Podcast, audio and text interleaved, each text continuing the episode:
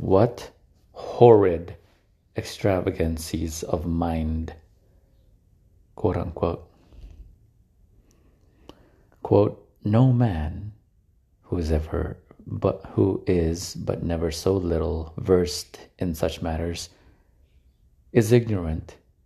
What grievous symptoms the rising, bearing down, and perversion and convulsion of the womb do excite, what horrid extravagancies of mind, what frenzies, melancholy, distempers, and outrageousness the preternatural diseases of the womb do induce, as if affected persons were enchanted.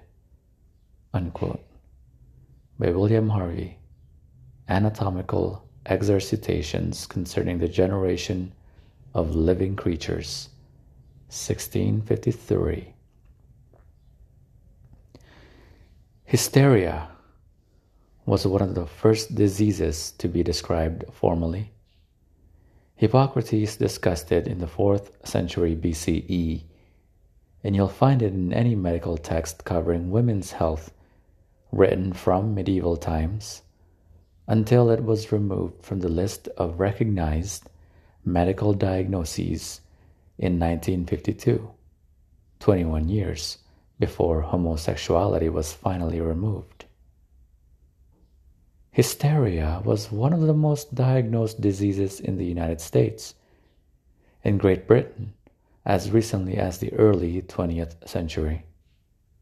You might wonder how physicians treated this chronic condition over the centuries. According to historian Rachel Maines, female patients were routinely massaged to orgasm from the time of Hippocrates until the 1920s. Have a seat, the doctor will be right with you. While some passed the job off to nurses, Maines found that most physicians performed the therapy themselves though apparently not without some difficulty. Nathaniel Highmore, writing in 1660, noted that it was not an easy technique to learn, being, quote, not unlike that game of boys in which they try to rub their stomachs with one hand and pat their heads with the other. Unquote. Whatever challenges male physicians faced in mastering the technique, it seems to have been worth the effort.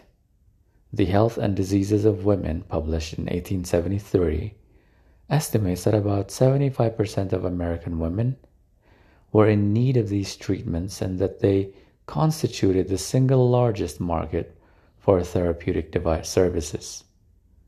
Despite Donald Symons, Symons's protestations that, quote, among all peoples, sexual intercourse is understood to be a service or favor that females render to males.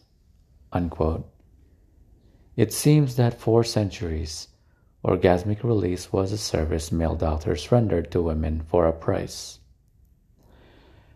Much of this information comes from the technology of orgasm, Maines's book on this quote unquote disease and its treatment through the centuries. And what were the symptoms of this disease? Unsurprisingly, they were identical to those of sexual frustration and chronic arousal. Quote, anxiety, sleeplessness, irritability, nervousness, erotic fantasy, sensations of heaviness in the abdomen, lower pelvic edema, and vaginal lubrication. Unquote.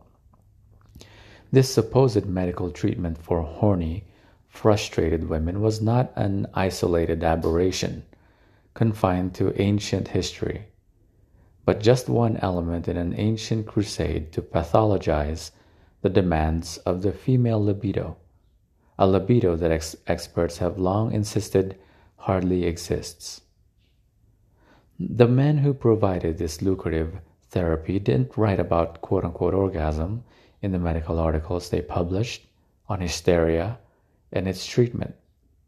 Rather, they published serious, sober discussion of vulvar massage, leading to nervous paroxysm, that brought temporary relief to the patient. These were ideal patients after all. They didn't die or recover from their condition, they just kept returning, eager for more treatment sessions. This arrangement might strike some readers as the very definition of, quote, good work if you can get it, unquote. But many physicians apparently felt otherwise. Maines found, quote, no evidence that male physicians enjoyed providing pelvic massage treatments. On the contrary, this male elite sought every opportunity to substitute other devices for their fingers. Unquote. What other devices does Maines have in mind? See if you can finish this series. 1. A sewing machine. 2. A fan. 3. Tea kettle. 4. Toaster. 5. Here's a hint. These are the first five electrical appliances sold directly to American consumers. Give up? The Hamilton Beach Company of Racine, Wisconsin, patented the first home use vibrator in 1902, thereby making it just the fifth electrical appliance approved for domestic use. By 1917, there were more vibrators than toasters in American homes. But before it became an instrument for self treatment, quote, all the pleasures of youth will throb within you, unquote, one suggestive ad promised. Vibrators had already been used for decades in the offices of physicians who'd grown weary of, quote, rubbing their stomachs and patting their heads at the same time, unquote. Motivated by the wonders of industrialization, many doctors had sought a way to mechanize the delivery of their treatment. American ingenuity would mass produce orgasms for women who were denied them in their, quote, properly chaste, unquote, sexually deprived lives. The first vibrators were invented by these enterprising physicians.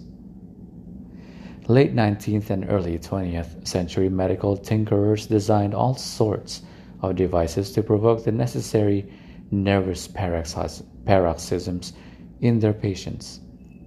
Some were diesel powered, others ran on steam, like little locomotives that could. Some were huge contraptions hanging from the rafters on chains and pulleys like engine blocks at an auto shop. Others sported pistons thrusting dildos through holes in tables or involved high pressure water directed at the patient's genitalia like a fire brigade called in to douse the consuming flames of female passion. And all the while, the good doctors never publicly admitted that what they were doing was more sex than medicine. But perhaps even more dumbfounding than their silence on being paid to provoke nervous paroxysms like so many Chippendale studs in the fact that these same medical authorities managed to maintain the conviction that female sexuality was a weak and reluctant thing. The medical monopoly on providing socially acceptable extramarital orgasms to women was assured by a strict prohibition against women or girls masturbating themselves to orgasm. In 1850, the New Orleans Medical and Surgical Journal declared masturbation public enemy number one, warning, quote, Neither plague nor war nor smallpox nor a crowd of similar evils have resulted more disastrously for humanity than the habit of masturbation. It is the destroying element of civilized society. Unquote. Children and adults were warned that masturbation was not only sinful, but very dangerous, sure to result in severe health consequences, including blindness, infertility, and insanity. Besides these, authorities intoned quote unquote normal women had little sexual desire anyway. In his Psychopathia Sexualis, published in 1886, German neurologist Richard von Krafft-Ebing declared that everyone already thought they knew. Quote, if a woman is normally developed mentally and well bred, her sexual desire is small. If they were not so, the whole world would become a brothel and marriage in a family impossible. Unquote. To have suggested that women enjoyed, indeed needed, regular orgasmic release would have been shocking to men and humiliating to most women. Perhaps it still is. While the anti masturbation frenzy has roots deep in Judeo Christian history, it found unfortunate medical support in Simon Andre Tissot's A Treatise on the Disease Produced by Onanism, published in 1758. Tisset apparently recognized the symptoms of syphilis and gonorrhea, which were considered a single disease at the time. But he misunderstood these symptoms as signs of semen depletion due to promiscuity, prostitution, and masturbation. A century later, in 1858, a British gynecologist named Isaac Baker Brown, president of the Medical Society of London at the time, proposed that most women's diseases were attributable to overexcitement of the nervous system, with the pudic nerve which runs to the clitoris, being particularly culpable. He listed the eight stages of progressive disease triggered by female masturbation hysteria, spinal irritation, hysterical epilepsy, cataleptic fits, epileptic fits, idiocy, mania, and number eight, death. Baker Brown argued that surgical removal of the clitoris was the best way to prevent this fatal slide from pleasure to idiocy to death. After gaining considerable celebrity and performing an unknown number of clitorectomies, Baker Brown's methods fell out of favor and he was expelled from the London Obstetrical Society in disgrace. Baker Brown subsequently went insane and clitorectomy was discredited in British medical circles. Unfortunately, Baker Brown's writing had already had a significant impact on medical practice across the Atlantic. Clitorectomies continued to be performed in the United States well into the 20th century as a cure for hysteria, nymphomania, and female masturbation. As late as 1936, Holt's Diseases of Infancy and Childhood, a respected medical school text, recommended surgical removal or cauterization of the clitoris as a cure for masturbation in girls.